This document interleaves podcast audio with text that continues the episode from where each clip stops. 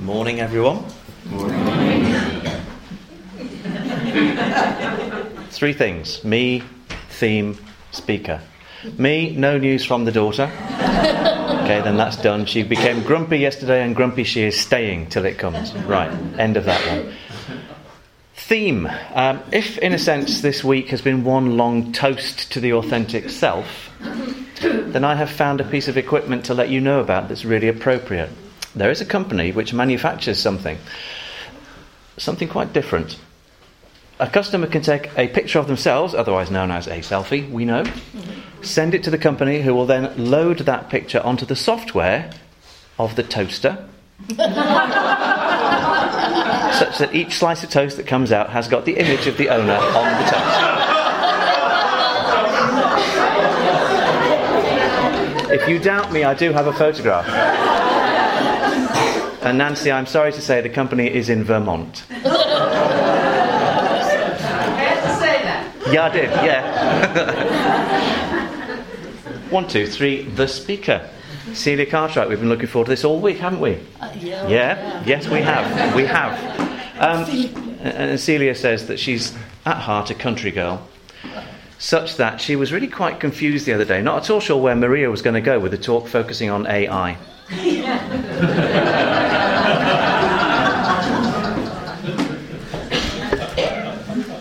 Thank you, Michael. Welcome. Good morning, everybody. Good morning. At least some of you are awake. Um, let's begin this morning um, with a, a, little devotional time with a prayer and a chalice lighting and a hymn and a story. I'm going to tell you a story this morning.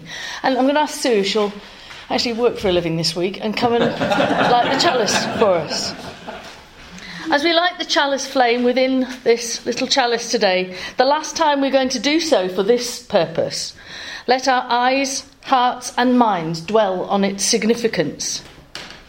This flame represents all our purpose here this week our listening, laughing, talking, crying, the wisdom we have gathered, our thankfulness that so many busy people find time to create this blessed summer school for us, and that so many want to share its precious gifts. So let your eyes linger on this light. Let us take the precious spirit of this place, the sweet memories and insight, let's take them too, and let them bless the life within us long after we have returned home. Let's pray for a moment. Let this space in which we meet be quiet. Let our minds be quiet. Let the quietness of the hills around us, the quietness of the waters beneath us, and the gentleness of the Spirit within us bring quiet to us.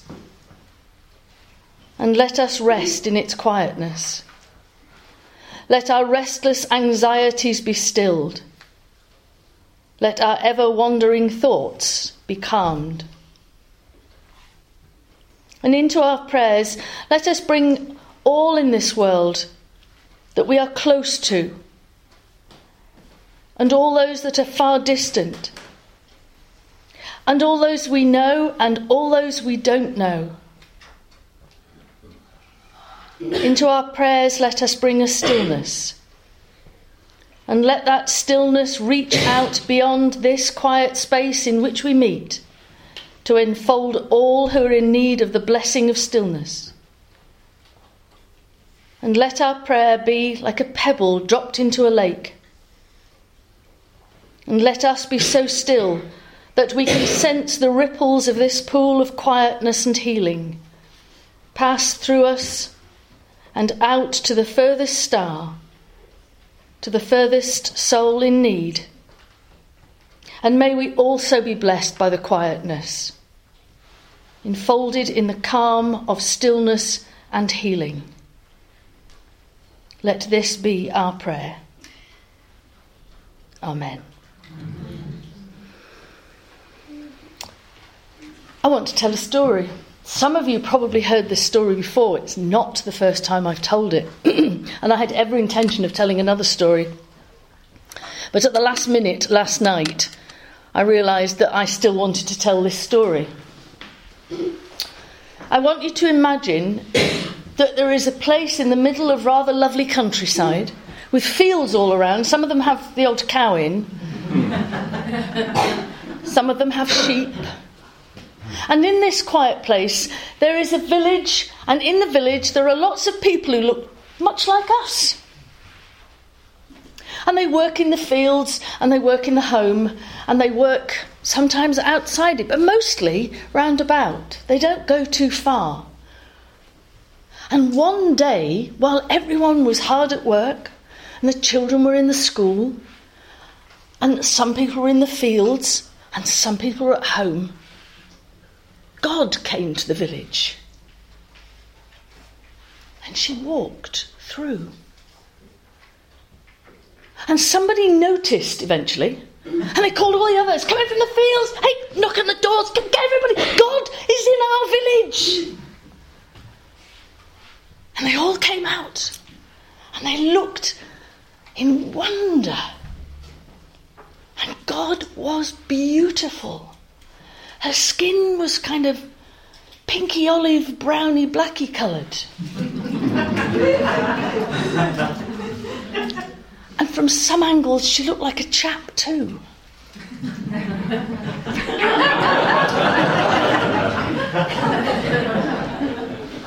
But most of all, she was serene.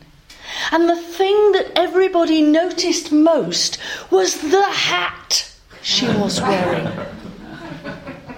What a creation! And they stood, all of them, in awe as she walked serenely through the village. And as they watched, she seemed to just disappear into the air. Well, after a time of silence, because as you can imagine, they were stunned. God had walked through their village.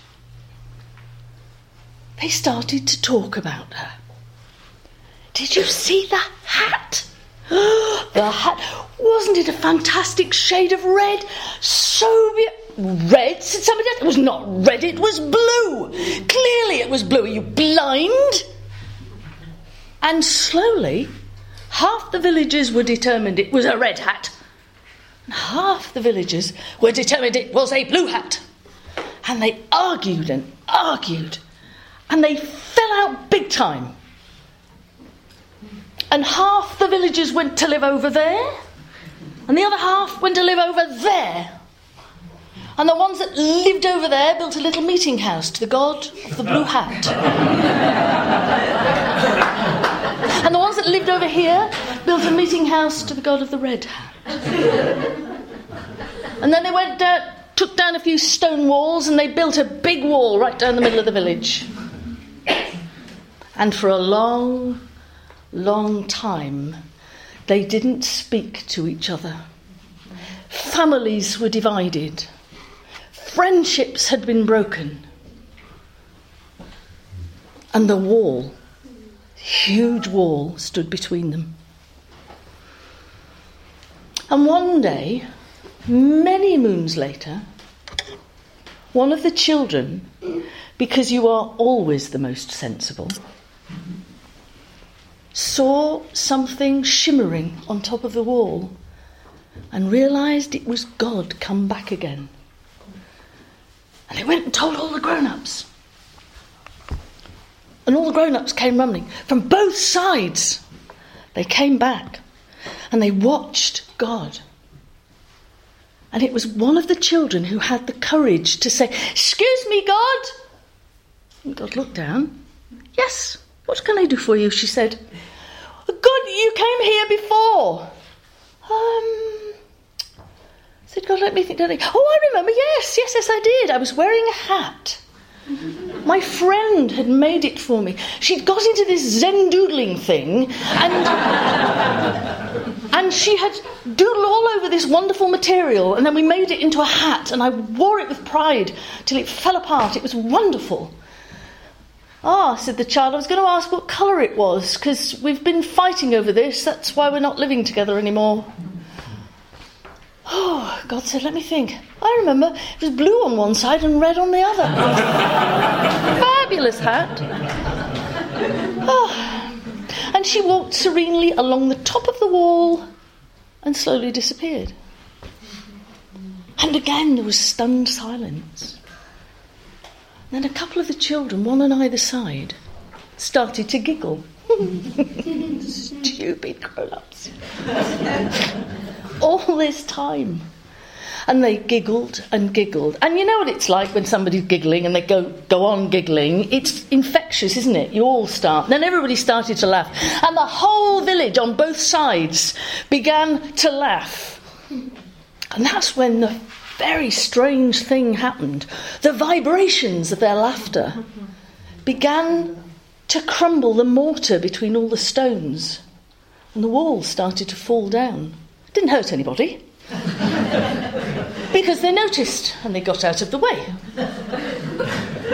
And the wall fell down. And they built another chapel so that they could all come together and meet. And they remembered what God had said just before she disappeared. She said, Oh, dearie me, I made your lives too short for arguing about what's or who is right. Life is about learning to love each other and to love yourselves and laughing and it was laughing that they heard when she disappeared. Which is probably why the children started to giggle, because I expected God came and laughed, we'd all laugh too. Let's sing a hymn. A nice, joyful, loving hymn. I hope you've got sight of hymn books. Michael and I put them on seats that everyone had, was one between two, and then the children came in. I will say no more. So hopefully you've all got sight of a hymn book somewhere. yes? Good. Because we're going to sing hymn 193. We laugh, we cry, we live, we die, we dance, we sing our song and we're going to sing it at a reasonably good tempo so that anyone who feels the need to just kind of sway along with it, do. Thank you, Sheila.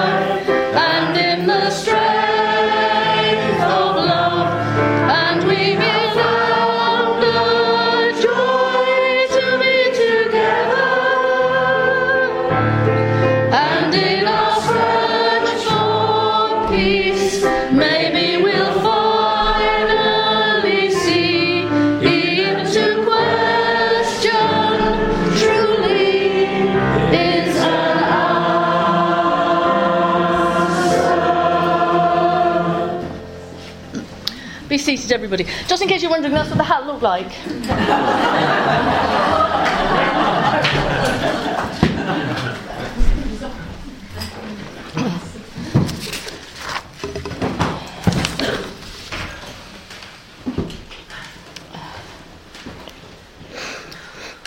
When I was first asked to describe what I was going to say on Friday, I wrote something really posh.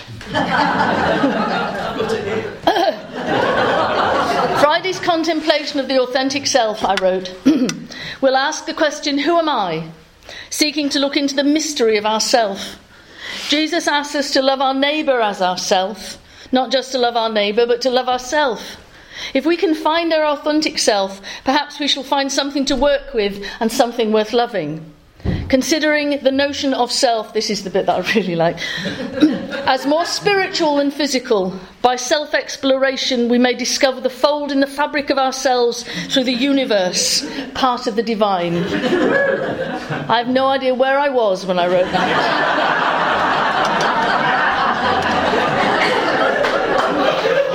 Not sure I can live up to me.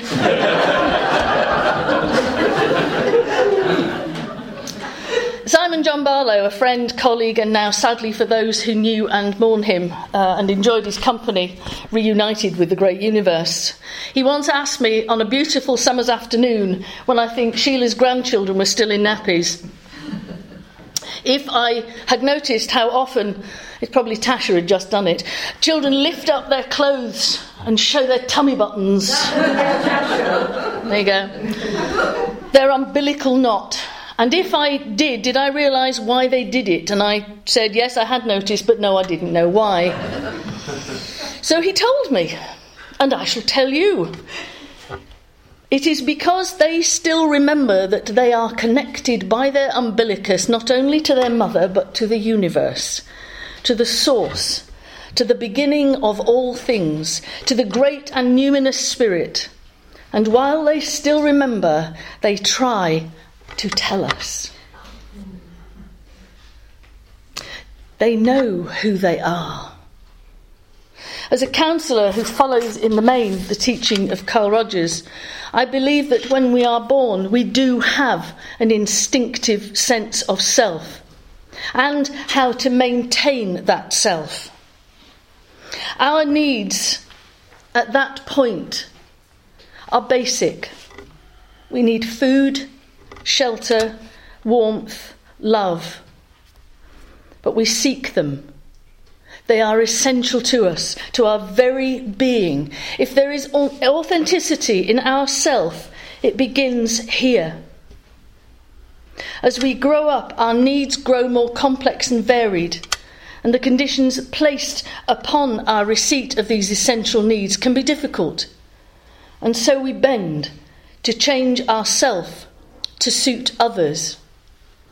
During my lifetime, I have seen some seismic shifts in my understanding of the authenticity of what myself is.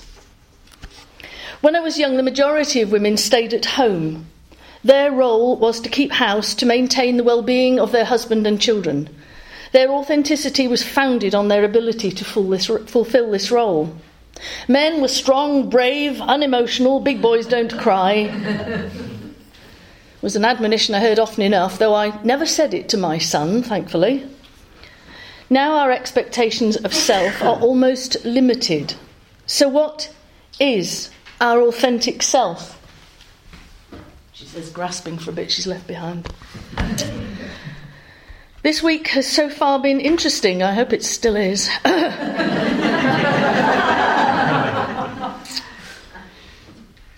Jane helped us to start focusing on our cosmic selves.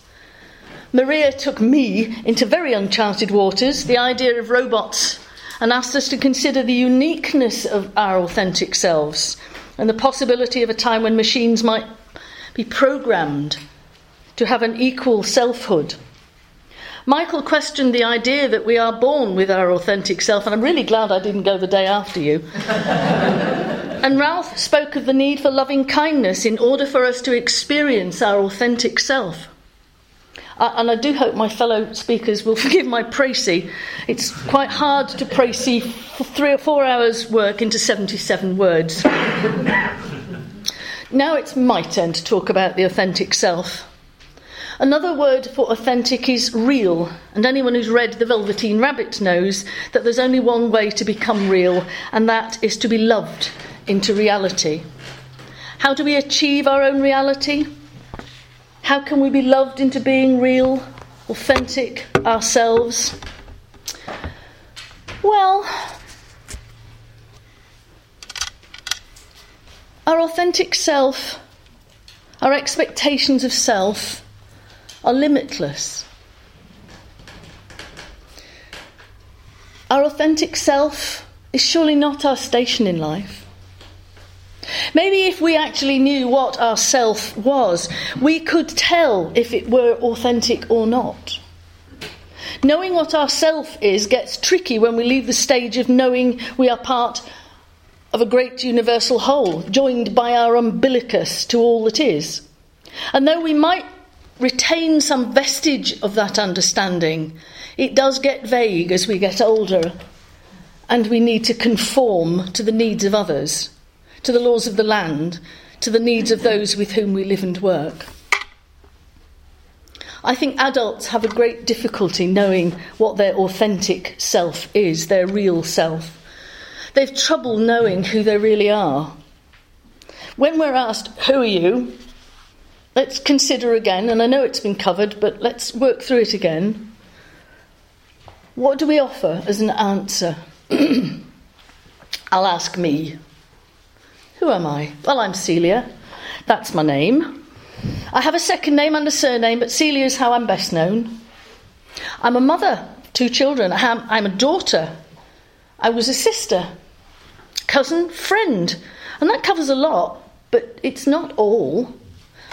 Oh, well, I'm a minister and I'm a counsellor. I have certificates on the wall of my office that testify to these.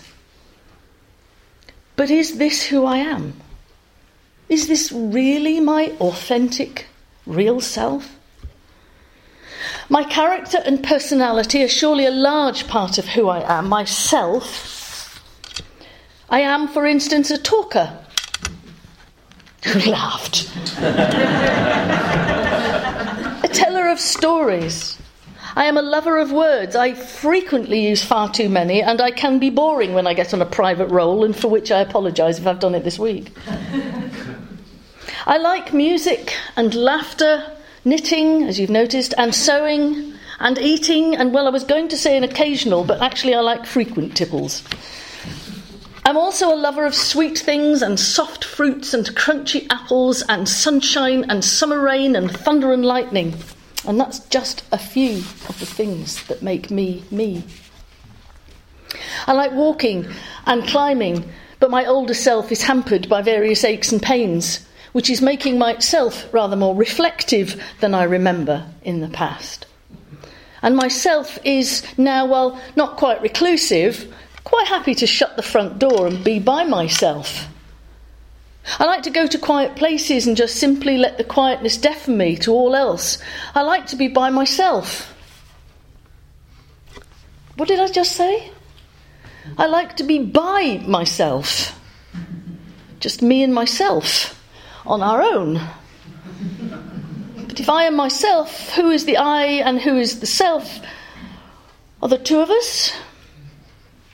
Now, as Shakespeare said, there's the rub. When I am not being chatty and charming and entertaining,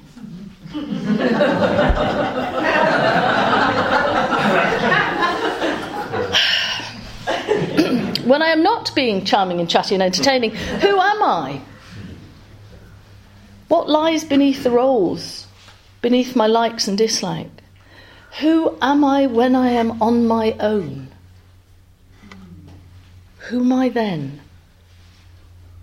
I'm going to ask you the same question, and I know you've been asked to fill out bits of paper, and I haven't brought you pens, so.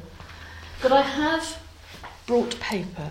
So now, could pass these around a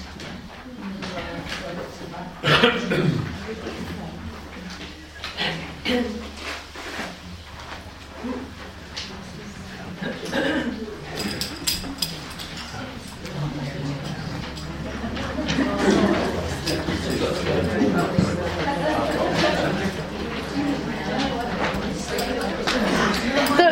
They will come round. There are, I did 60 odd, so they really should, unless somebody's grabbed a whole bunch for notepaper. It's always a possibility. That piece of paper, are there some extras there? Thank you.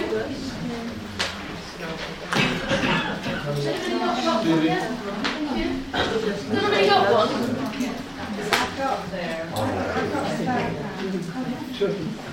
So the question is, who are you? The question is, who are you? You can start with all the roles, but who are you when you're on your own? Who are you when you are not interacting with somebody else? When you are not doing? Who are you when you are still? Five minutes at the most. If you all look a bit restive, I'll bring it to a halt.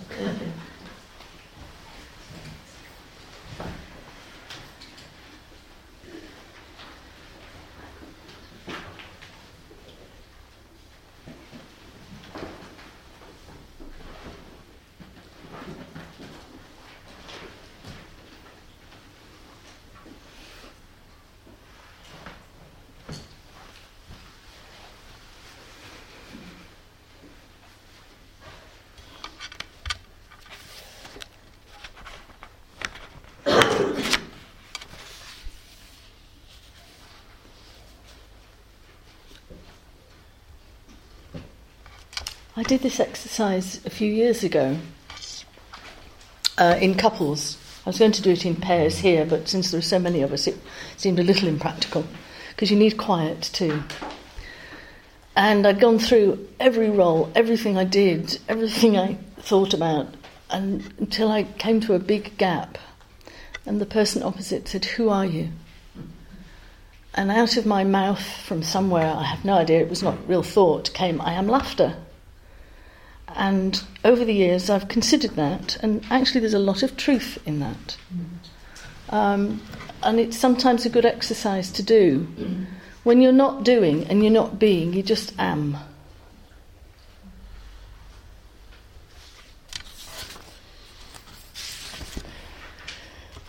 So you've sat and let the answers to the question I set you come up, I hope and be recorded. You don't have to share them with anyone. Uh, you can discuss them at great length later if you wish. You might question some of the answers recorded if you just let them come without too much thought. And I do suggest that from time to time you just sit and do this exercise. Who am I? I am. Who am I? I am.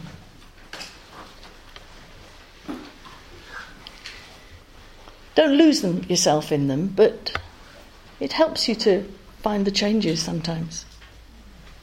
I was talking to a colleague a few months ago at the General Assembly, and she commented that in the last 20 years, I have changed a lot. Have I?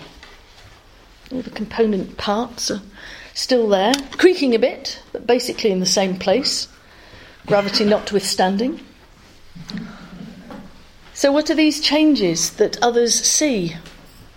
I know I have gained experience and a modicum of acceptance that no one's going to turn up one day and say, ha ha, it's all a joke, and take away my sense of place and position in the world.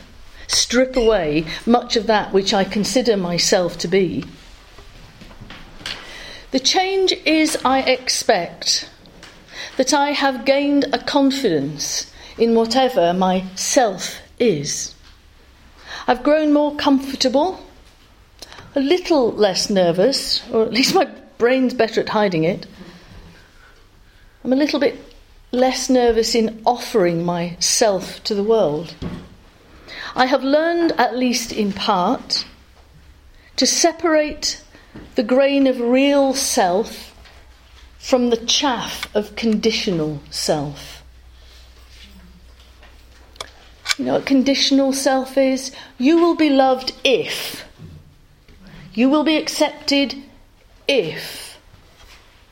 Be a good girl, be a good boy, and I will love you. Conditions on our worth. What I am certain is that over the last 25 years, I have deliberately searched for clues to who I am, why I am, and where my purpose lies if there is a purpose to my life. But has my self changed? Or is it that my self awareness has changed? I don't believe our authentic, real, original self changes. For we are surely that self we are born with. And if I was born with this self, how can I change it? We do take on or remove all kinds of habits, mannerisms, and defence strategies throughout our lives. For myself, I can see that I have scratches and dents from 63 years of living, and that, like an old car, vintage, if you will, I bear the marks of time. Some of them honourably, some of them from things I wouldn't try again.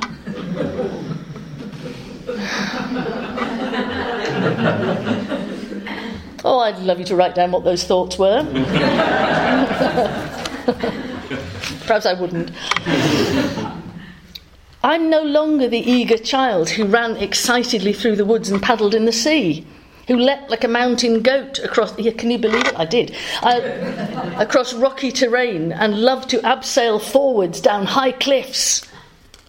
Well, maybe I could still abseil. Yes. Gone too is much of the gaucheness of adolescence. I think I've given up flirting, well, almost. I still nest every once in a while, but I don't brood much anymore. I got educated. I have fancy bits of paper with fancy signatures and fancy seals that I've hung on the wall in my office. They're in a corner behind the standard lamp. because I keep them there for me, not for others. And I'm almost sure that I really believe that they are actually mine now. But I still don't feel academic. But has any of this truly changed my authentic self, the one I was born with? I don't think so. I feel the same. I have grown to acknowledge that feeling rather than hide it because it didn't fit, but it's the same feeling. We are conditioned to believe that looks, behaviour, academia, status, income are what make us who we are. But aren't these just the trappings of our kind of society? I read a quote recently which may sound cynical, but still, in my experience, appears to have more than a grain of truth. John K. Galbraith, an American economist, just a year younger than I am, is quoted as saying, The modern conservative, small c, is engaged in one of man's oldest exercises in moral philosophy. That is, the search for a superior moral justification for selfishness. It makes it very hard on anyone's authentic self to blossom in an atmosphere of judgment, greed, and self aggrandizement which may feel like the prevailing trend. Jesus is recorded as saying, Love your neighbour as yourself. Maybe that's why we fight so much. We're treating our neighbours as we treat ourselves, with random abuse. I wonder why. What happened to the absolute security of our baby self that had an instinctive knowledge of what we needed as we were becoming part of the universe? Our self is a part of the whole, the whole wonder, the whole mystery of life. As adults, we have lost this absolute certainty. We've learned that trust is not honoured, so we are more cautious. We've learned that kindness is not a given and we are put off balance. We've learned that love is like a will o' the wisp and often vanishes in the sunlight. Then, when we talk about ourself, we talk about who we have learned to be, who we appear to be on the outside. I am this body, and all that this body, with its mind in tow, does. I am tied or not to family of some kind. I am tied or not to a job or a vocation of some kind. I have aspirations and desperations of some kind. I may be energetic or lethargic, crippled or fit. I may be academic or an artisan or a bum. I may be happy or depressed or confused or angry. I may be a leader, I may be a follower a wallflower or a dancer, but I recognize myself in these things I am. And even if I don't like bits of myself and get angry with bits of myself or try to change with concentrated effort bits of myself, I might think I have a pretty good idea what myself is. I'm all the roles I play. I'm my physical makeup. I'm my age, my station in life, my position in the pecking order. And then sometimes that self finds a key that unlocks a small closet door that lets us enter into that place in ourselves that knows that it is the core, the core that is a religious, spiritual being, that sees the wonder and the beauty of the heart of the self, the part we might call soul. I wonder if this is the self that we are when we are by ourselves, when we are alone, but also with ourselves. I took religion very seriously when I was a child. I don't think I ever considered my soul, however. I loved RE lessons. I was the only Unitarian ever. And I was wont to ask questions and then often have to find the answers as well. I generally came top in RE. I don't think my teachers quite knew what to do with a Unitarian, especially the nuns at the convent school. oh, I bet they were glad to see the back of me when I left. Oh, my questions, my determination not to say the creed out loud because frankly I didn't believe. I got detention for that. I was giddy with the delight in creating religious waves, though. oh, I was just, I've written, I've written, I'm not sure, I'm proud of that in retrospect, but I cannot deny it was fun. Perhaps I am proud of it. My, that's how I responded, really, isn't it? A friend recently called me wayward. One of my favourite flowers is the tulip, which, when dealing with a bunch to be put in a vase, I refuse to stab in the neck or bind with um, wires and force it to go the way I want. I just like to bung them in a vase and then over days watch them do this kind of thing. Yeah. they feel like me. That's what I like to do, just see where things go. So I think I will add wayward to my list of self attributes. But I digress. I was talking about spiritual stuff. As a child and well into adulthood, I had a nice, comfortable God. Compassionate, loving, kind of fatherly figure. I based it on my grandparents, my grandfathers, and my dad. I had Jesus, great man, prophet, life coach, teacher, terrific talking point in RE. and the Holy Spirit which was something I considered rather nebulous, and I hadn't actually worked to purpose for it yet, so I didn't talk too much about that. Still, I was comfortable with my faith. I went to church, Sunday school, and even to Great Hucklow, and I had a great time. When we weren't moving house. Church meant family. Church meant fun. I loved the sales of work and the jumble sales we ran, and I felt part of a great community.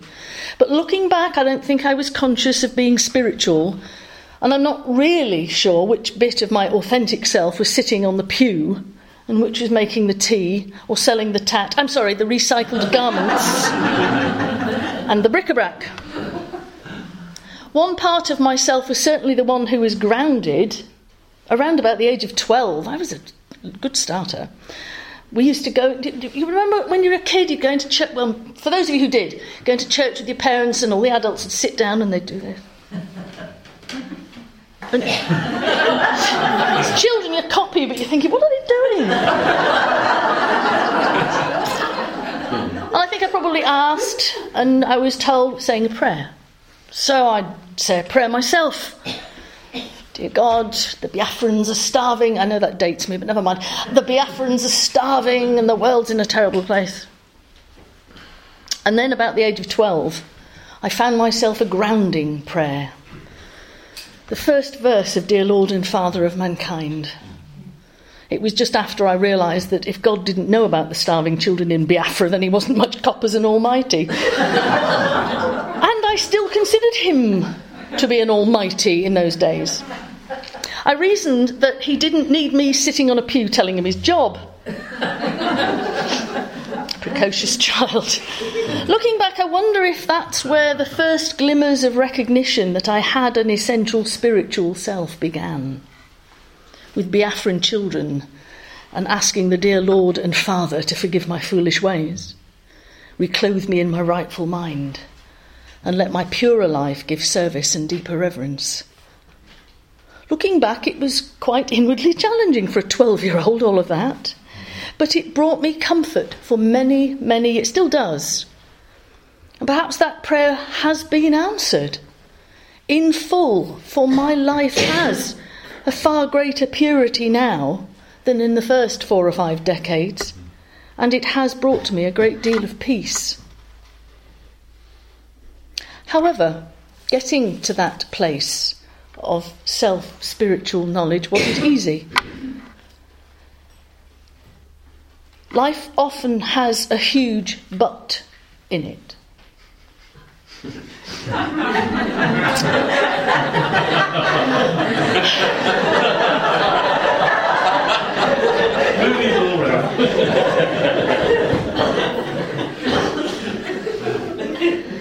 Somewhere there can be a cataclysmic event that shakes us and shifts the tectonic plates of our being so hard that we come out knowing differently.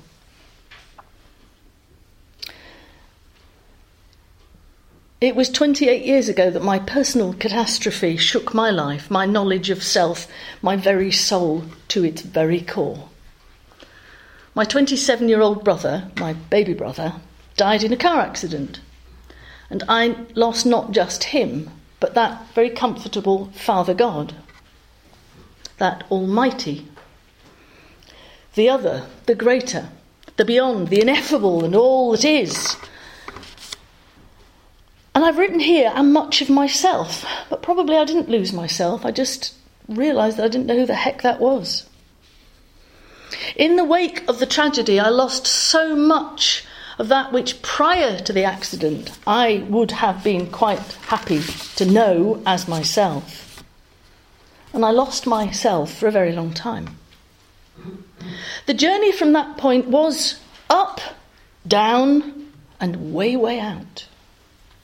And now, after nearly 30 years, I'm just beginning to get a handle on what myself might actually be. Well, when I say I'm getting a handle, uh, what I mean is I can see, if somewhat dimly, that there is a handle, and I have been like an enthusiastic but old blind dog rushing about trying to find it.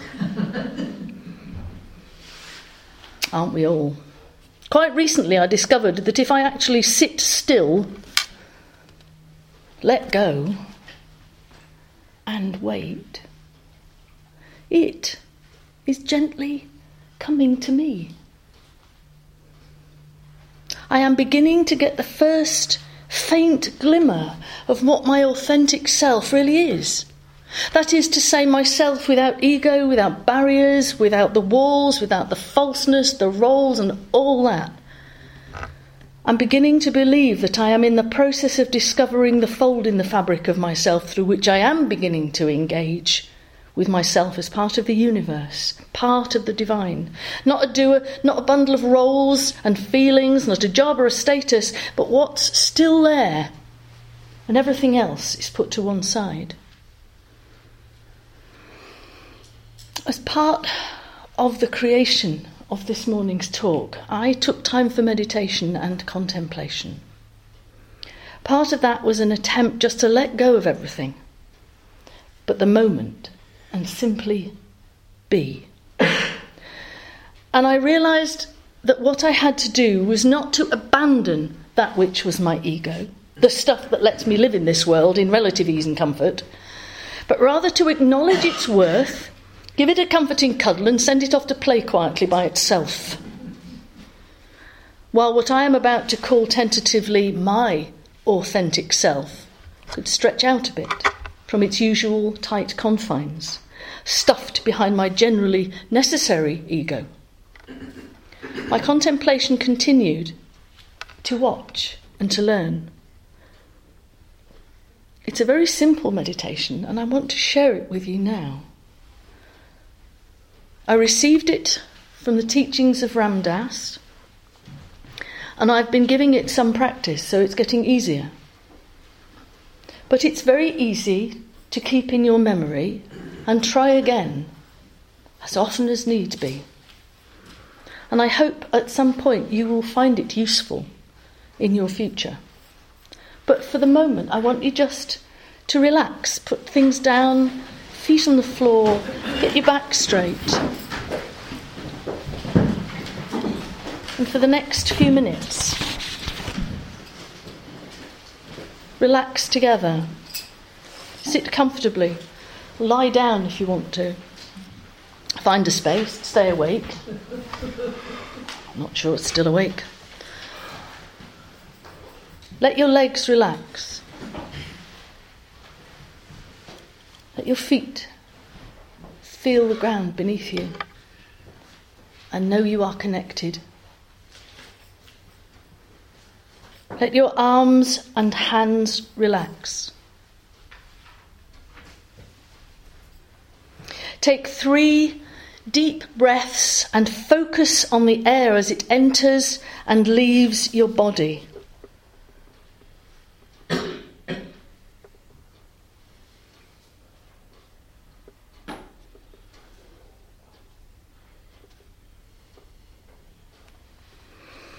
Now just breathe naturally. Focus on your breathing.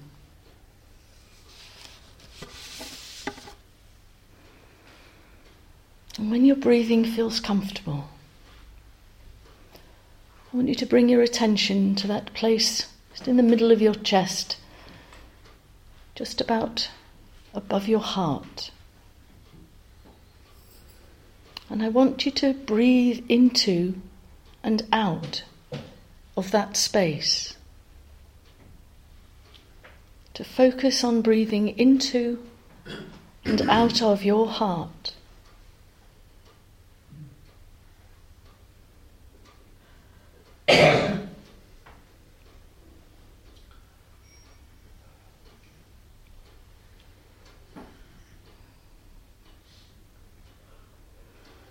And when that's comfortable, on each in breath, breathe in love. The love that is the universal love, that is all around us, that is everywhere. And exhale the negative things you have in you at the moment, the negative things you've brought with you the negative things you've left behind to come here. Breathe them out on each out breath as you fill yourself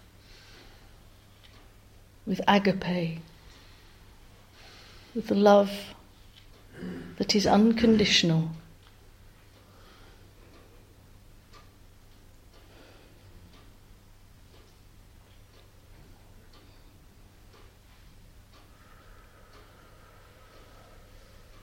And when you have breathed out your negatives, breathe in love and breathe out love. Breathe in love and breathe out love.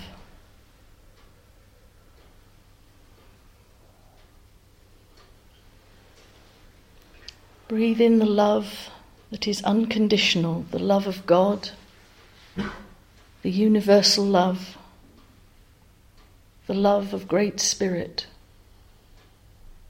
great mysteries love.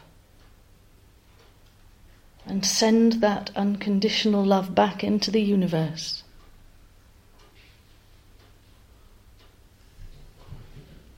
Let's continue breathing love in and out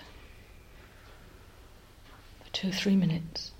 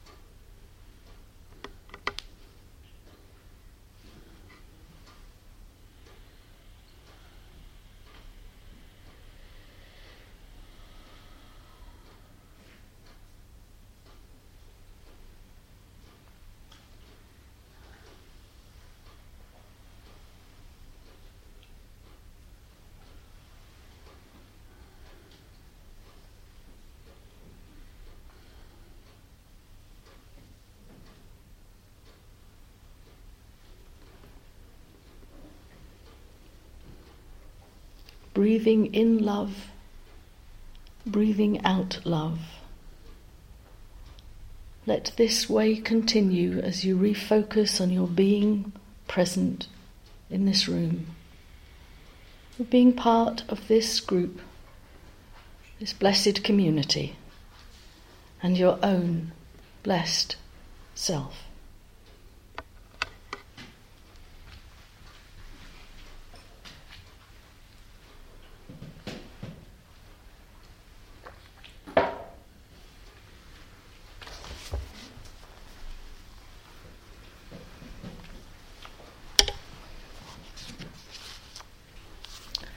Buddha was asked, What have you gained from meditation?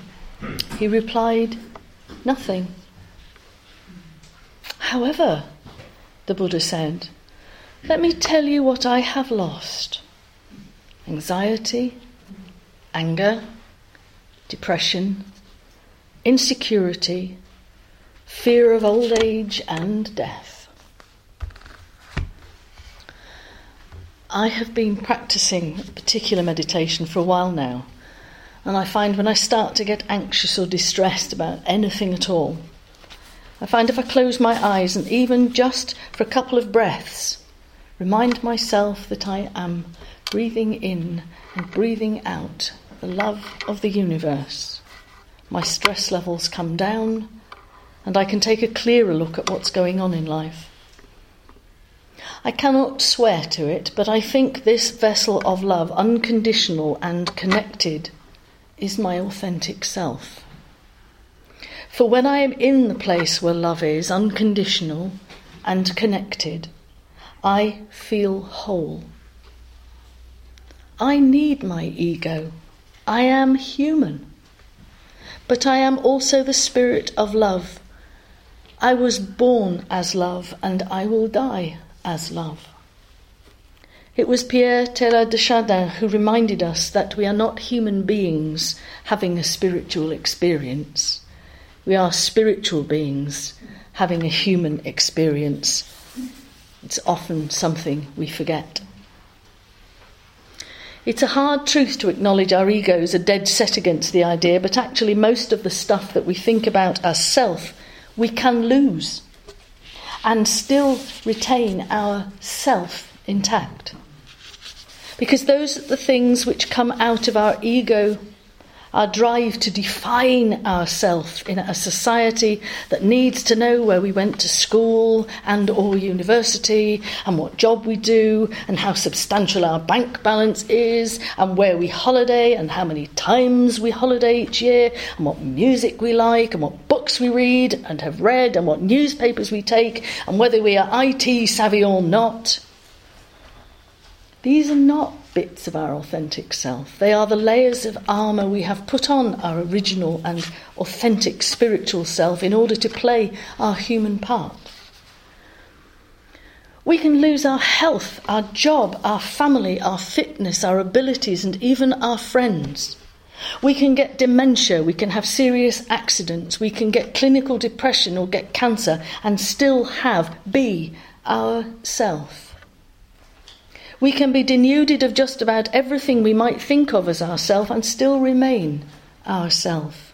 For we are connected to, are part of, we are inside love, pure, unconditional love.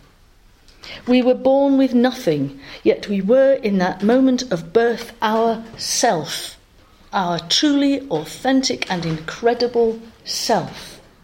And we all wish the next little self would come along soon. a self joined to the very fabric of the universe and solidly and needfully to the world. Some of us get to realise that we need not just to feed our bodies, but our souls. That's why we're here, isn't it? That we need to rediscover that precious, fragile, yet seeming, seeming yet indestructible self and seek to reconnect ourselves to the universe that is so much love, unconditional, life affirming, and upliftingly enlightening. So much of our life we spend hanging on to the merry-go-round of life we know and think is essential. So much is about achievement, getting a better job, building bigger muscles, changing our body shape, using the right makeup, wearing the right clothes, choosing the right car, house, furniture conforming to a world that we are out of step with. We can get off the merry-go-round, open the door to our soul, and let go. Bathe in the flow of love and light that fills our authentic self if we choose to, if we have the courage to start. We don't have to stop being human, that's what we're here for. But we do not have to stop being spiritual either.